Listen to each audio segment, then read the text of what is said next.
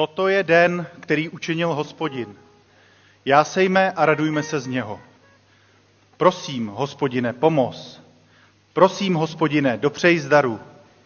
Požehnaný, jenž přichází v hospodinově jménu. Žehnáme vám z hospodinova domu. Hospodin je Bůh, dává nám světlo.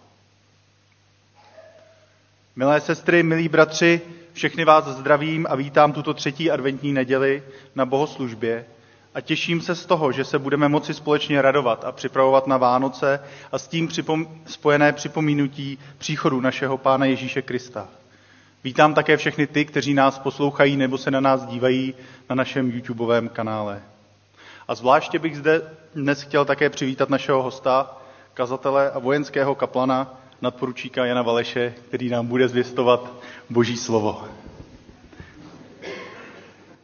Dnešní bohoslužbu nás bude hudebně provázet a doprovázet kapela souznění a můžeme se tedy společně připojit ke zpěvu písně 351, to je ten den, píseň číslo 351.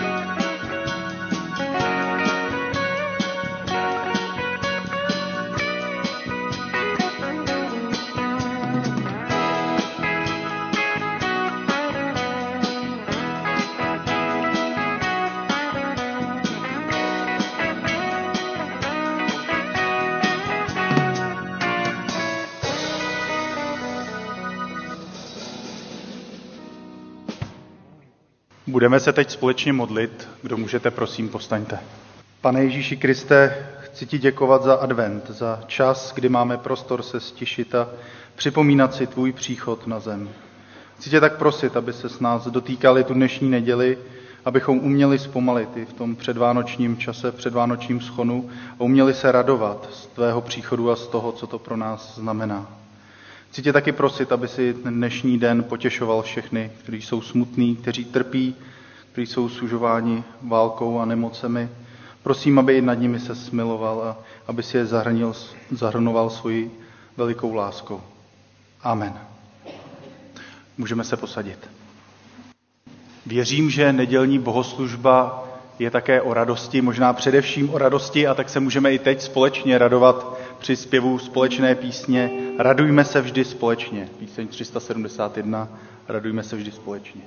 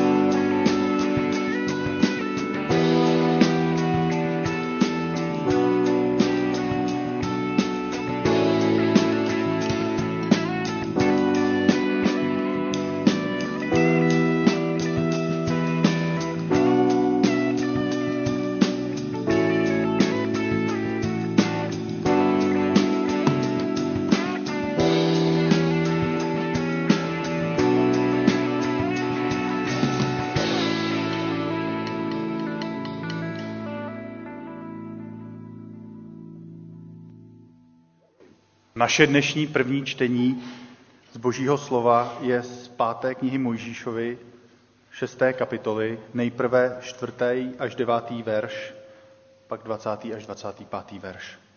Slyš, Izraeli, hospodin je náš Bůh, hospodin jediný. Budeš milovat hospodina svého Boha celým svým srdcem a celou svou duší a celou svou silou.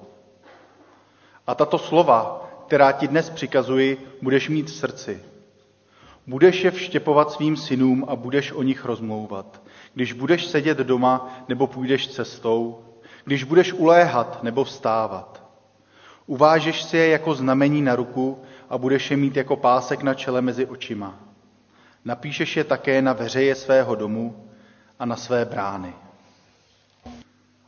Až se tě tvůj syn v budoucnu zeptá, co to jsou ta svědectví, nařízení a práva, která vám přikázal hospodin náš Bůh? Odvětíš svému synu. Byli jsme faraonovými otroky v Egyptě a hospodin nás vyvedl z Egypta pevnou rukou. Před našimi zraky činil hospodin znamení a zázraky veliké a zlé proti Egyptu, proti faraonovi i proti celému jeho domu. Ale nás odtamtud vyvedl, aby nás uvedl sem a dal nám zemi, kterou přísežně přislíbil našim otcům. Hospodin nám přikázal, abychom dodržovali všechna tato nařízení. Báli se hospodina, svého Boha, aby s námi bylo dobře po všechny dny, aby nás zachoval při životě, jak tomu je dnes. Bude se nám počítat za spravedlnost, budeme-li bedlivě dodržovat každý tento příkaz před hospodinem, svým Bohem, jak nám přikázal. Nyní bych rád dopředu pozval všechny děti, které zde mezi sebou máme, ještě dříve, než odejdou do besídky, nacvičovat svůj vánoční program.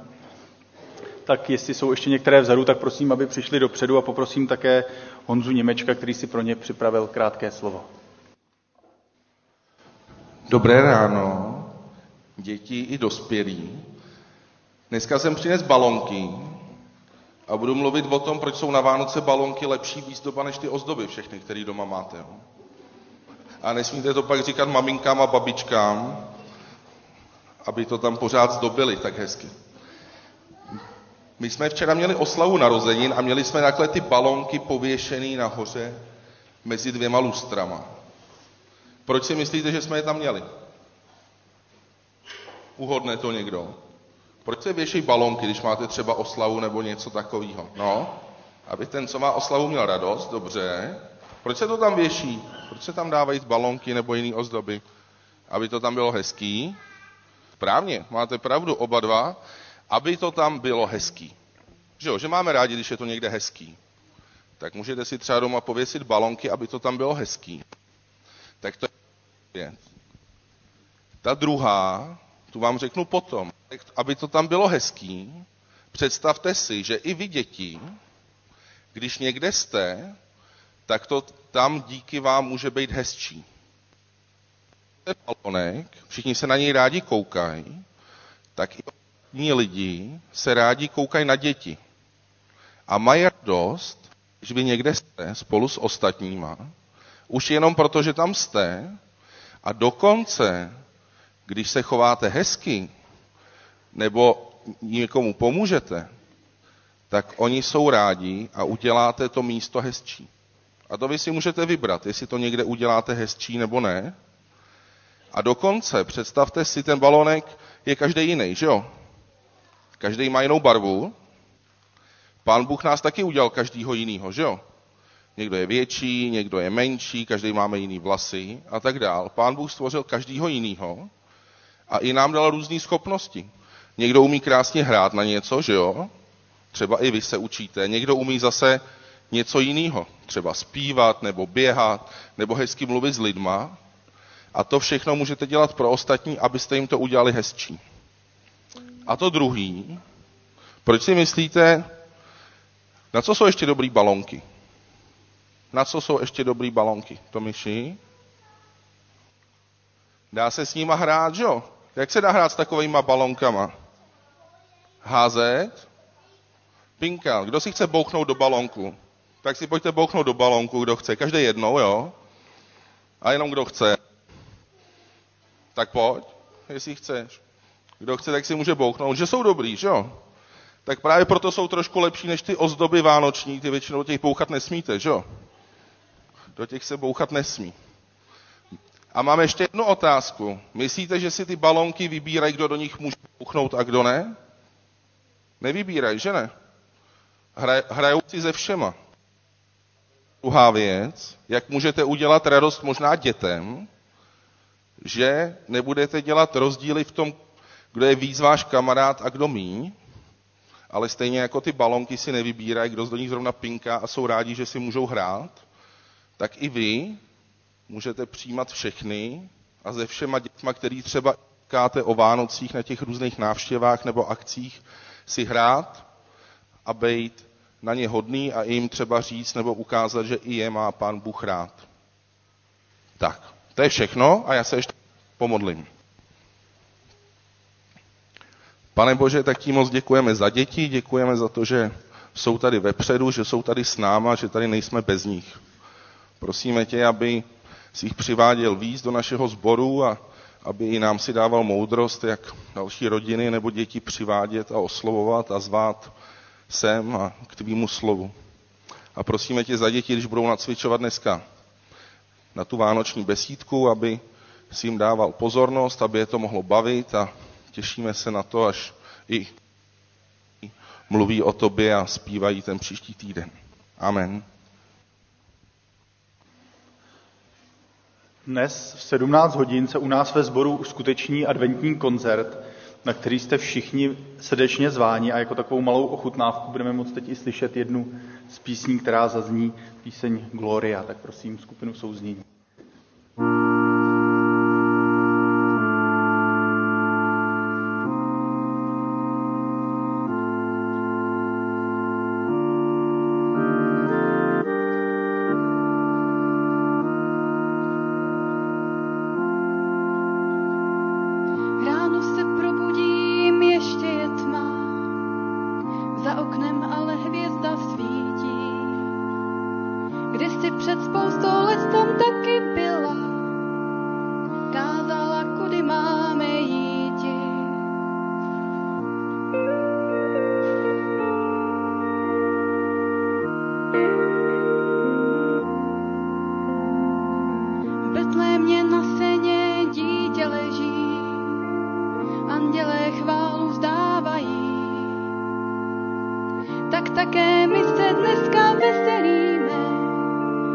že máme v Kristu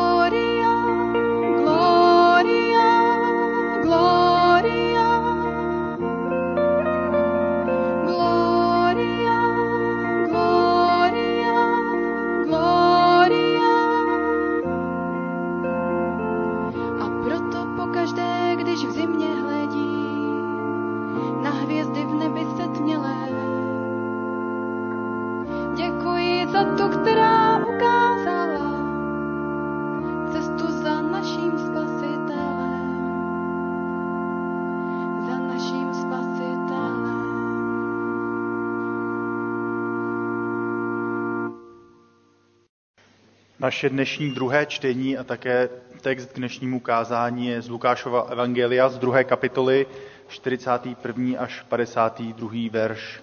Tento oddíl je nadepsán slovy 12-letých v chrámě. Každý rok chodívali jeho rodiče o velikonočních svátcích do Jeruzaléma. Také když mu bylo 12 let, šli tam, jak bylo o svátcích obyčejem. A když v těch dnech všechno vykonali a vraceli se domů, zůstal chlapec Ježíš v Jeruzalémě, aniž to jeho rodiče věděli. Protože se domnívali, že je někde s ostatními poutníky, ušli den cesty a pak je hledali mezi svými příbuznými a známými. Když ho nenalezli, vrátili se a hledali ho v Jeruzalémě. Po třech dnech jej nalezli v chrámě, jak sedí mezi učiteli, naslouchá a dává jim otázky. Všichni, kteří ho slyšeli, divili se rozumnosti jeho odpovědí. Když ho rodiče spatřili, užasli a jeho matka mu řekla, synu, co jsi nám to udělal? Hle, tvůj otec a já jsme tě s úzkostí hledali. On jim řekl, jak to, že jste mne hledali? Což jste nevěděli, že musím být tam, kde jde o věc mého otce? Ale oni jeho slovu nerozuměli. Pak se s nimi vrátil do Nazareta a poslouchal je. Jeho matka uchovávala to vše ve svém srdci. A Ježíš prospíval na duchu i na těle a byl milý Bohu i lidem.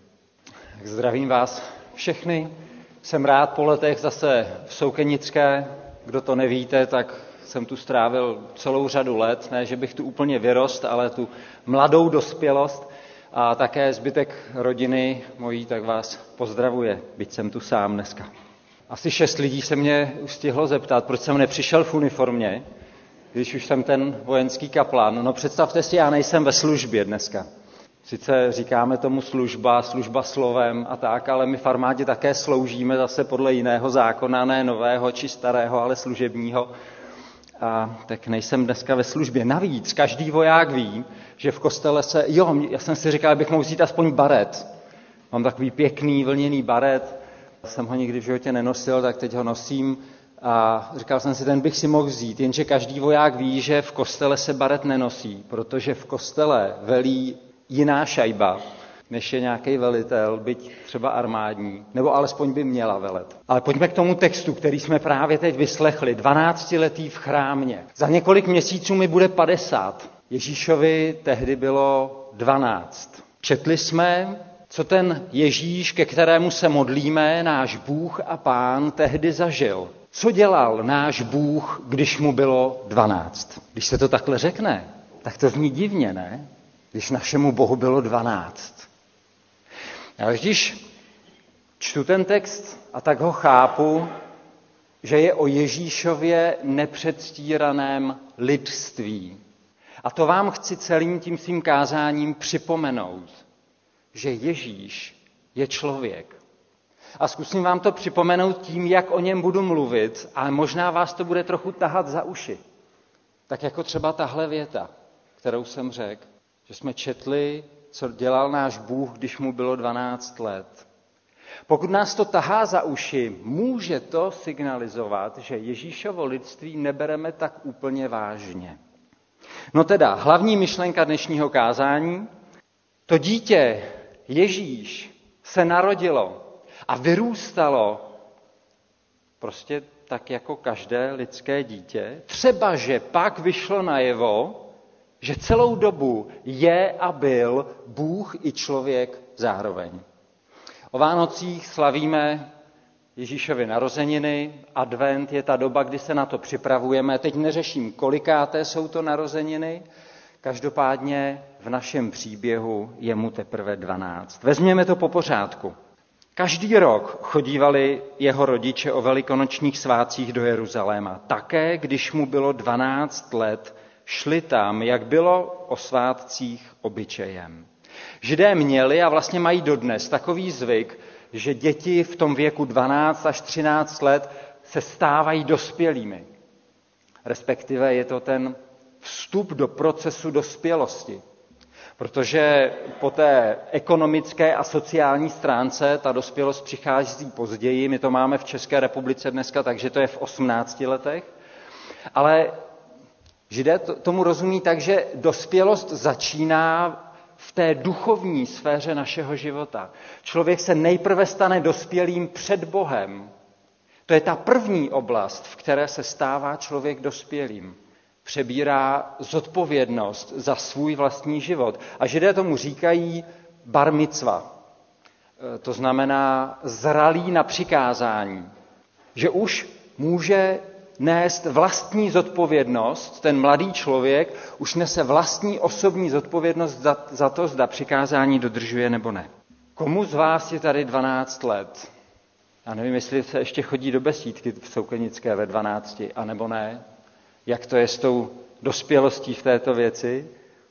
No každopádně vidím tady některé, kterým bylo 12 už dvakrát, třikrát, čtyřikrát, pětkrát. Jo? Vzpomeňte si, jaké to bylo, když vám bylo 12. Já mám doma dvě děti, které už jsou přerostlé na tu dvanáctku, 15 a 18, ale musím říct, že mi připomněli moje vlastní mládí, tak jak si těmito roky sami prochází. A napadlo mě, že bych mohl pro své děti udělat jednu věc, a to sice nezapomenout, jaký jsem byl úlečník v jejich letech. Takže taky můžete se mnou zavzpomínat. Ježíšovo jméno se v aramejštině vyslovuje Joshua. Myslím, že dneska bychom mu říkali Još. Takže zde máme 12-letého Joše, který jde se svými rodiči na velké svátky do Jeruzaléma. E, ve 43. verši čteme. A když v těch dnech všechno vykonali a vraceli se domů, kolik to bylo dnů? Oni velikonoční svátky jsou zároveň združeny v židovském kalendáři ještě se svátky nekvašených chlebů. Je to tedy dvojsvátek a dohromady je to osm dní. Osm svátečních dní. Tak to je, možná teda dvanáctiletí by řekli, to je kalba. Osm svátečních dní a že židé slavit umí. Ale tady čteme, že to podstatné se stalo potom. Takže když všechno v Jeruzalémě vykonali, tak potom jej hledali a nemohli najít a po třech dnech jej nalezli v chrámě. Připomíná mi to příhodu, nevím, kolik mi tehdy bylo, zhruba podobně, kdy jeden den rodiče nevěděli, kde jsem. Tři dny rodiče e, Joše nevěděli, kde ho mají. A teď ve verši 46 evangelista Lukáš vypráví úplně, jak kdyby to namalovala. Tak si představte ten obrázek hledají, už jsou zpátky v Jeruzalémě, teď se blíží k tomu e, chrámu a čteme, Jož sedí mezi učiteli, naslouchá a dává jim otázky. Verš 46. Tři slovesa, a já je vezmu po pořadě.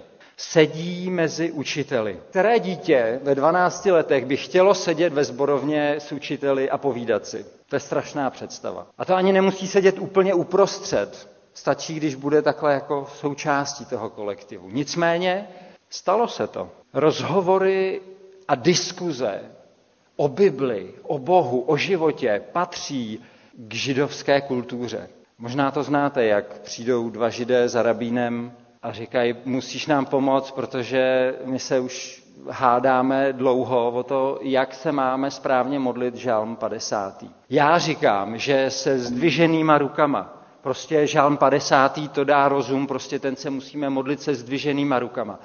A jeho soused říká, ale ne, rabi, vždyť to je úplně jasný. Žálm 50 se přece modlí v kleče.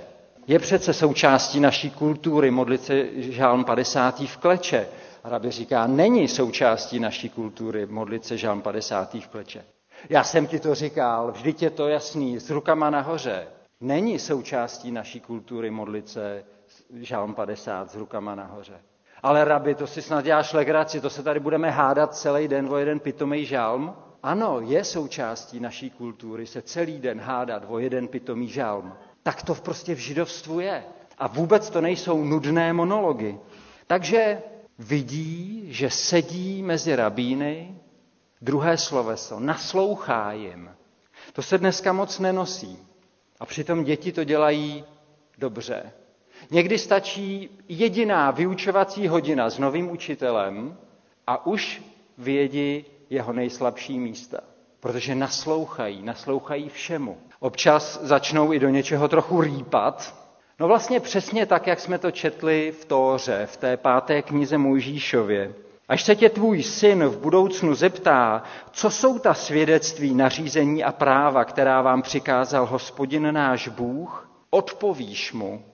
Před lety jsem přijal tato slova jako vlastně to základní, zásadní a velmi praktické pro náboženskou výchovu v rodině, jo, tu křesťanskou výchovu, tak jak chceme své děti vychovávat. Že jde vlastně o ty vzácné a úžasné okamžiky, když se dítě ptá. Ale co když se třeba půl roku na nic nezeptá?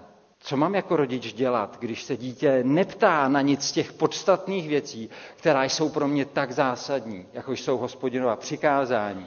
No, nesmíme ztratit trpělivost, začít zmatkovat a začít odpovídat na otázky, na které se nikdo neptá, to by byla chyba. Je potřeba něco začít dělat jinak, aby se dítě začalo ptát. Něco změnit v životě, něco udělat, aby se dítě zeptalo. Třetí sloveso dává jim otázky. Chlapec Ježíš, Još, vlastně dělal přesně to, co se v Mojžíšově zákoně od dětí očekává, že se budou ptát. A tak on se ptal a rabíni v tu chvíli pochopili, že to je posvátný okamžik. Všechno jde stranou. Když se dospívající dítě ptá, tak se jde odpovídat. A odpovídali tři dny. Lidé kolem jim pak vyprávěli svoje dojmy. Verš 47. Všichni, kteří ho slyšeli, divili se rozumnosti jeho odpovědí. No ale před chvíli jsme slyšeli, že s nimi seděl, naslouchal a ptal se jich. Tady najednou je řeč o tom, že jim odpovídal. Co se, jak, jak, jak si to dá dohromady? No ono, když se člověk ptá a naslouchá, tak také v mnohem vychází najevo to, co si sám myslí. Jaké jsou jeho odpovědi. A tak vyšlo najevo asi leco z toho, co si 12-letý Još v té době už rovnal v hlavě a v srdci. Akorát nechápu, proč nám aspoň jednu či dvě věcičky, které tehdy ten 12-letý řek, ten evangelista Lukáš nezaznamenal. Proč to tam nemáme? On jenom řekne, bylo to úžasné, ale mohl by aspoň drobek z toho úžasného přinést, ne? Já to chápu tak, že to není to podstatné. Ono vlastně není důležité v tom příběhu, co tehdy zaznělo v těch debatách. Důležité, teď se vlastně dostáváme k jádru zvěsti tohohle oddílu, k podstatě mého kázání. Evangelista Lukáš vypráví ten úžas, ten údiv, který Ježíš tehdy vyvolal. Obyčejný kluk od někud zvenkova a zaujme ty nejchytřejší a nejvzdělanější lidi v celé zemi. Dneska tomu říkáme, Ježíš je Bůh i člověk zároveň. Je plně člověkem, je plně Bohem. Někteří vykladači tohohle oddílu říkají, ano, a to Ježíšovo lidství tady vyšlo najevo.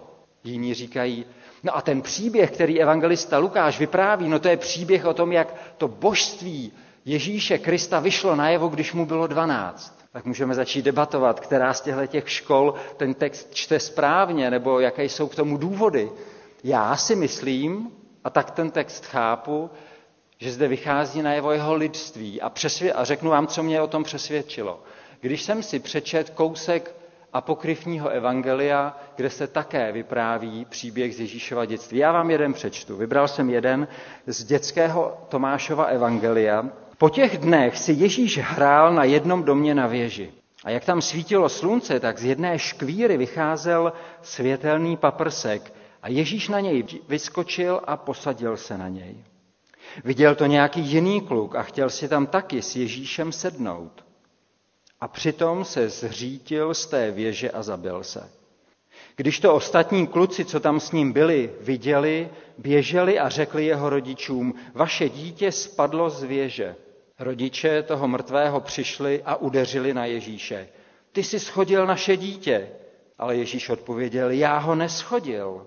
To on sám chtěl vyskočit na paprsek a posadit se na něj a přitom spadl. Oni ale Ježíše popadli, přivedli ho před soudce a křičeli, zabil nám chlapce, je vinen krví. Soudce se zeptal Ježíše, ty jsi ho zabil? Ježíš odpověděl, zeptejte se ho sami. Oni řekli, co pak se můžeme ptát rozlámaných kostí, vždyť se rozbil na padrť. Tu ho vzal Ježíš za ruku a řekl, Enomie, tak se totiž jmenoval. Vstaň a řekni, kdo tě schodil. A ten kluk hned přede všemi vyskočil a řekl, ne, Ježíš mě neschodil, to já sám jsem spadl dolů. Všichni, co byli u soudu, to viděli a zůstali, jak když do nich udeří. A rodiče toho kluka děkovali Bohu, že udělal takový zázrak, klaněli se Ježíšovi k nohám. Tomuhle říkám příběh, kterém vychází na jeho božství chlapce, kluka Ježíše z Nazareta. To, co máme v Bibli, je mnohem, mnohem střízlivější. To je prostě Još, 12-letý syn Josefa a Marie. Ale vraťme se k příběhu. Následuje, co se v takové situaci obvykle stává. Još dostane vynadáno. Verš 48. Jeho matka mu řekla, synu, co s nám to udělal? Podívej, tvůj otec a já jsme tě s úzkostí hledali. Marie je tučitelná. Co Jozef? Stojí tam za ní, tak trochu neviditelně, pokrčuje rameny. No, jo, jo, hledali. Nebo si můžu Josefa představit, jak stojí za Marií a spiklenecky na, e, na svého kluka mrká. Teď už tři dny jí říká, Marie, buď v klidu, už je to velký kluk, jenom jde o toho najít, všechno bude v pořádku. A možná vlastně je mu líto, že se nemůže k té debatě přidat, protože Marie jí utla. Nevím, jak si mám Josefa představit, ale tak nějak. Co dál? Jož se nedá. Místo omluvy zazní otázka na tělo. Proč jste mě hledali? Což jste nevěděli, že musím být tam, kde jde o věc mého otce? A Jošův taťka Josef je tu opět. Evangelista nevypráví, co dělal, jak reagoval, ale je o něm řeč. Otec. A zase, možná to slyšel v tuto chvíli Josef poprvé z Ježíšových úst, něco takového. Ale možná to už byla stará písnička, že už to dávno znal. A jenom na sebe mrkli, protože oba dva věděli, o čem je řeč. Jož už je opravdu velký kluk a už někam směřuje v životě. Ne, nevstupuje do dospělosti bezcílně, ale už ví, už tuší, vyhlíží, co ho v životě čeká, kam se bude ubírat. Zmínil jsem, že někteří vykladači v tom, tento příběh čtou tak, že zde vyšlo najevo Ježíšovo božství. Pro tyto vykladače je ta věta, kterou jsme právě teď přečetli, ta stěžejní. Musím být tam, kde jde o věc mého otce. Jestli se v tomto příběhu projevilo Ježíšovo božství, tak je to v jeho intenzivním vztahu, který s Bohem má. Ne v zázracích, ne v rozumnosti, v nadpozemské moudrosti, s kterou čte a vykládá písma způsobem, která ještě nikdo na světě neviděl, neslyšel, ale je to v té intenzitě a jedinečnosti vztahu, který s Bohem má. Od dětství mu důsledně říká můj otče. Akorát já mám u toho trochu otázku. Jestli vlastně ale právě v tom nazývat Boha Otcem nespočívá to pravé lidství, které nám Ježíš přišel ukázat a pozvat nás k němu. Evangelista dokončuje celou situaci, ale oni jeho slovu neporozuměli, verš 50. No jo, rodiče to nepochopili. Myslím, že pubertáci tohle znají. Rodiče to nepochopili, nechápou, neví, o co, co jde. Tady ale evangelista říká a vypráví to, jako kdyby rodiče věděli a byli si vědomi toho, že nepochopili. No to už je o level výš. Nejenom, že rodiče nepochopí pubertáka, ale někteří rodiče vědí, že ho nepochopili. A v tu chvíli na tom zase nejsou tak špatně. Jsou na tom zhruba tak špatně jako svatá rodina, teda myslím Josefa z Marií. Evangelista příběh uzavírá. Pak se s nimi vrátil do Nazareta a poslouchal je. Jeho matka uchovávala to vše ve svém srdci. A Ježíš prospíval na duchu i na těle a byl milý Bohu i lidem. Čtu tento příběh jako vyprávění o nefalšovaném lidství Ježíše Krista. Je to Ježíš z Nazareta, náš Bůh a Pán, který je člověk jako my. Zmíním tři postřehy co z toho může pro nás prakticky plynout. Je to předně o našem vztahu s Ježíšem. Za koho ho máme? Jakou roli vlastně tento člověk, Ježíš, hraje v našem životě? Co je to zač? Kdy přichází ke slovu? Jaký má vliv? A vůbec, co si o něm myslíme? Jaký on je? Jaký s ním máme vztah? No rozhodně se to projeví v našich modlitbách. Možná jsem vlastně dnešním kázáním trochu zkomplikoval vaše modlitby, jak vlastně s Ježíšem mluvit, pokud budu brát vážně jeho lidství. No tak třeba klidně na nějakou dobu, na pár týdnů, měsíců, než se s tím poperete, tak klidně můžete modlitby začínat slovy ne Ježíši, ale odčenáš, konec konců je to to, jak Ježíš říkal, že se máme modlit, takže to určitě není špatně. Tak to je první dopad tohoto kázání do našeho života. Druhý, musíme si přiznat, že náš vztah s Ježíšem je hodně komplikován tím, že vystoupil na nebesa, sedí na pravici Boha Otce Všemohoucího, odkud přijde soudit živé i mrtvé v onen den. Prostě je to komplikované. Ono už jenom mít někým vztah na dálku po telefonu nebo po e-mailu je komplikované. Natož, když jsme ho ani jednou neviděli, tak co, stýská se nám potom znát Ježíše tak normálně, jak se lidé znají mezi sebou. To je druhý praktický dopad. Vnímáme to, že vlastně je daleko, že nám schází. Jsme v adventu, proto zdůrazňuji tuto notu. A třetí, co z toho může pro nás plynout. Zároveň ve svém srdci vidím určitou nejistotu. Jaké to bude, až ho potkám, takového, jaký je. Ne už Joše, kluka, ale, ale už velkýho, starýho, vlastně nevím, kolik mu je. Já nevím, jak se počítají roky u člověka, který prošel vzkříšením. Ale asi už je mu docela hodně. Jaký bude? Jakou má barvu očí?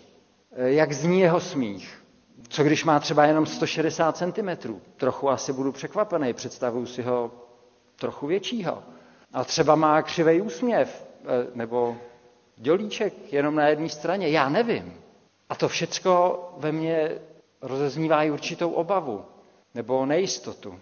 Nakonec jsem si nechal jednu příhodu z armádního života. Říkal jsem si aspoň jednu, že do toho kázání. Tento týden, když jsme se rozcházeli na štábu, tak tam zazněla takováhle konverzace. A to si nevymýšlím, tak to opravdu bylo. E, nadřízený říká, tak co, už můžeme jít? Kde je Jirka? Podřízený odpovídá, Jirka šel na onu místnost, kam i pán Bůh chodí sám.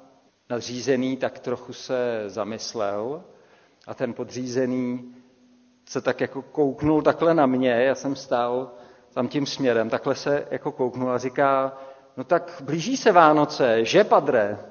Já potkávám v armádě spoustu nevěřících, kteří ale leco schápou. Třeba to, že Ježíš je člověk. A zároveň, že my, křesťané, jsme přesvědčeni o tom, že je Bůh. Možná vlastně to chápe líp jak já, který jsem vyrost v církvi a mám to všecko trochu jinak. Každopádně rozdíl mezi věřícím a nevěřícím vlastně není v tom, kdo co jak chápe. Ten rozdíl je v tom vztahu. Kdo je Ježíš v mém životě? V tom je vlastně ten rozdíl. Myslím si, že ten příběh, který jsme četli, je víc projevem Ježíšova plného, nefalšovaného lidství, než že by to byl příběh o nadpřirozeném dítěti. Ukazuje nám tím cestu ke skutečnému lidství, které zahrnuje osobní, intenzivní vztah s Bohem, který je naším Otcem. Těším se, až se s tebou, Ježíši, potkám tváří v tvář. Zároveň je ve mně trochu malá dušička, jak moc budeš jiný, než si tě představuju. Znám tě opravdu málo. Asi mi to bude nějakou chvíli trvat, než si zvyknu na to, jaký opravdu seš. Amen. Děkuji moc Honzovi za, za slovo. A budeme mít teď možnost společně zpívat píseň, která taky právě hovoří o tom, co jsme nyní slyšeli, o tom, že Ježíš byl člověk jako my, byl člověk jako já. Zpívejme píseň Byl člověk jako já.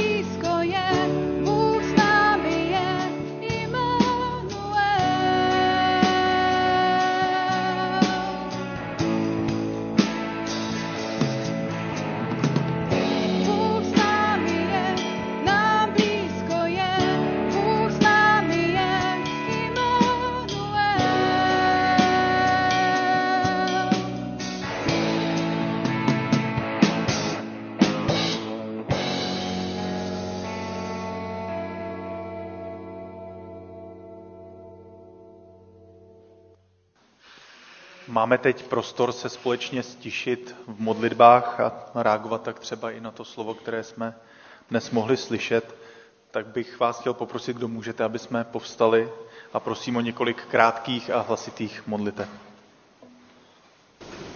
Pane Bože, děkujeme, že ty jsi byl opravdu Ježíši člověkem a prošel si vším tím, co my a že nám opravdu rozumíš možná líp než my sami sobě. A děkuji, pane, za to, že můžeme tuhle zprávu slyšet a předávat dál. A prosím, posílej nám i lidi, kteří ji mají slyšet. Amen. Amen. Pane Ježíši Kriste, děkuji ti za dnešní slovo a děkuji ti za to, že jsme tě mnozí směli poznat osobně a že můžeme jít s tebou životem a že ty pro nás přijím a že nám často mě třeba ani tak nezáleží na tom, jak bys vypadal, kdyby se s tebou setkala. Protože je pro mě důležitý, že ty jsi láska a že jsi nás měl každého osobně tak rád, že jsi za nás položil svůj život. A že chceš, aby to tvoje království se tady na té zemi šířilo prostřednictvím lásky bez podmínek, lásky ke všem druhým lidem, a děkuji ti, že i od druhých lidí, které potkáváme, ať jsme kdekoliv, můžeme tu lásku přijímat a že taky skrze nás tu lásku bez podmínek rozdáváš dál. Tak prosíme, aby se to tvoje království šířilo. Amen. Amen. Pane Ježíši Kriste, děkuji ti za to, že jsi Bůh, Děkuji ti za to, že jsi také člověk. Tak prosím, aby jsme i my mohli žít v úžasu nad tvým slovem, nechat se protknout tvým slovem a nově naplnit. A prosím tě taky, aby jsme toužili a chtěli být s tebou tam, kde jde o věci tvého i našeho Otce nebesích. Amen. Můžeme se posadit. Budeme teď společně zpívat píseň jen v Kristu mám naději svou.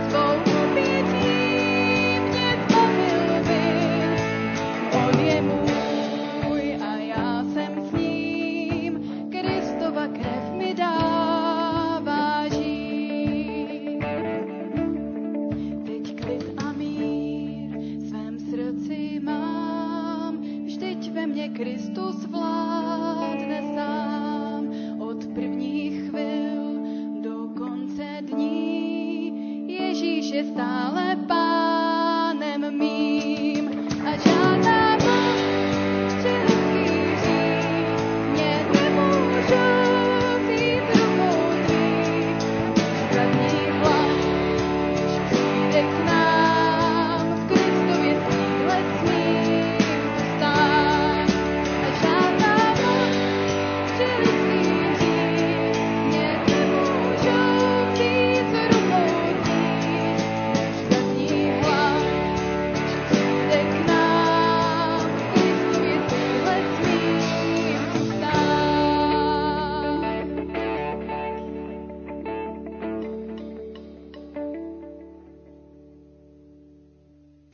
dnešní den máme připraveno několik oznámení. Ta pravidelná můžete vidět promítnutá za mnou, případně dole na svých obrazovkách. Pokud nás sledujete na internetu, tak se budu věnovat jenom těm mimořádným. Jak už jsem avizoval, čekají nás dokonce dva adventní koncerty. Ten první je dnes v 17 hodin, bude se konat zde v našem sboru a srdečně vás všechny na něj zveme. Budou hrát Prague Collection, souznění a studenti ETS, tak ještě jednou vás všechny srdečně zveme dnes v 17 hodin zde v modlitevně. Ten druhý adventní koncert se bude také konat zde u nás v modlitevně, bude se konat ve středu v 18.30 a bude hrát Bach Collegium. Také vás všechny srdečně zveme. Také se těšíme na dětskou vánoční slavnost, která se bude konat příští týden v neděli v 10 hodin. Připomínáme, že staršostvo se sejde zítra v 18 hodin. Kdo máte zájem, tak denní čtení a hesla jednoty bratrské pro rok 2023 je možné po skončení bohoslužby zakoupit v předsálí. Máme na mysli také naše nemocné, zvláště pak sestru Gabrielu Mančálovou, bratra Jana Němce, bratra Jiřího Rubeše, který je po těžké onkologické operaci a také myslíme a modlíme se za bratra Vladislava Nováka. Dále se také modlíme za Jonatana Wernera, za sestru Martinu Košťálovou, Bohuslavu Hlavníčkovou a myslíme také na naše nejstarší.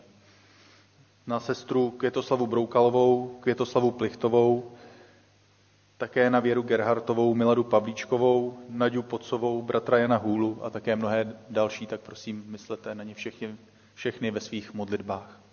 Na závěr oznámení bych chtěl poprosit Honzu Němečka, jestli by nám mohl něco povědět krátce o službě Ambasadors.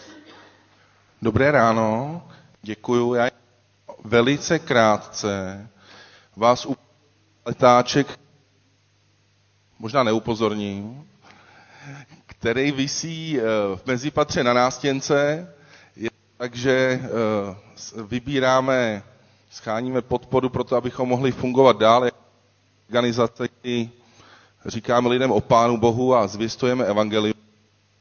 A tak z našeho pohledu je to dobrá dozvědět. A máme i takový malý kartičky, jsou tam u takový kitky, co je spíš takový koště z těch klacků v mezipatře, tak to si určitě můžete vzít. Je tam QR kód, i odkaz na internet, můžete se i mnohý dozvědět, i kolik se vybírá peněz, kolik se vybralo. Není to jenom tak, že se nic nedozvíte, ale můžete i něco zjistit. Kdyby vás zajímalo cokoliv víc, tak samozřejmě rád dole u kafe nebo kdekoliv se potkáme, vám to zodpovím. Děkujeme moc. Prosím, aby jsme nyní povstali a slyšeli slovo na cestu. Bůh trpělivosti a pozbuzení ať vám dá, abyste jedni i druzí stejně smýšleli po příkladu Krista Ježíše a tak svorně jedněmi ústy slavili Boha a Otce našeho Pána Ježíše Krista. Proto přijmejte jeden druhého tak, jako Kristus k slávě Boží přijal vás. Bůh pokoje buď s vámi všemi. Amen. Můžeme zůstat stát a zpívat závěrečnou píseň Přijď, o pane Ježíši, Píseň 114, přijď o pane Ježíši.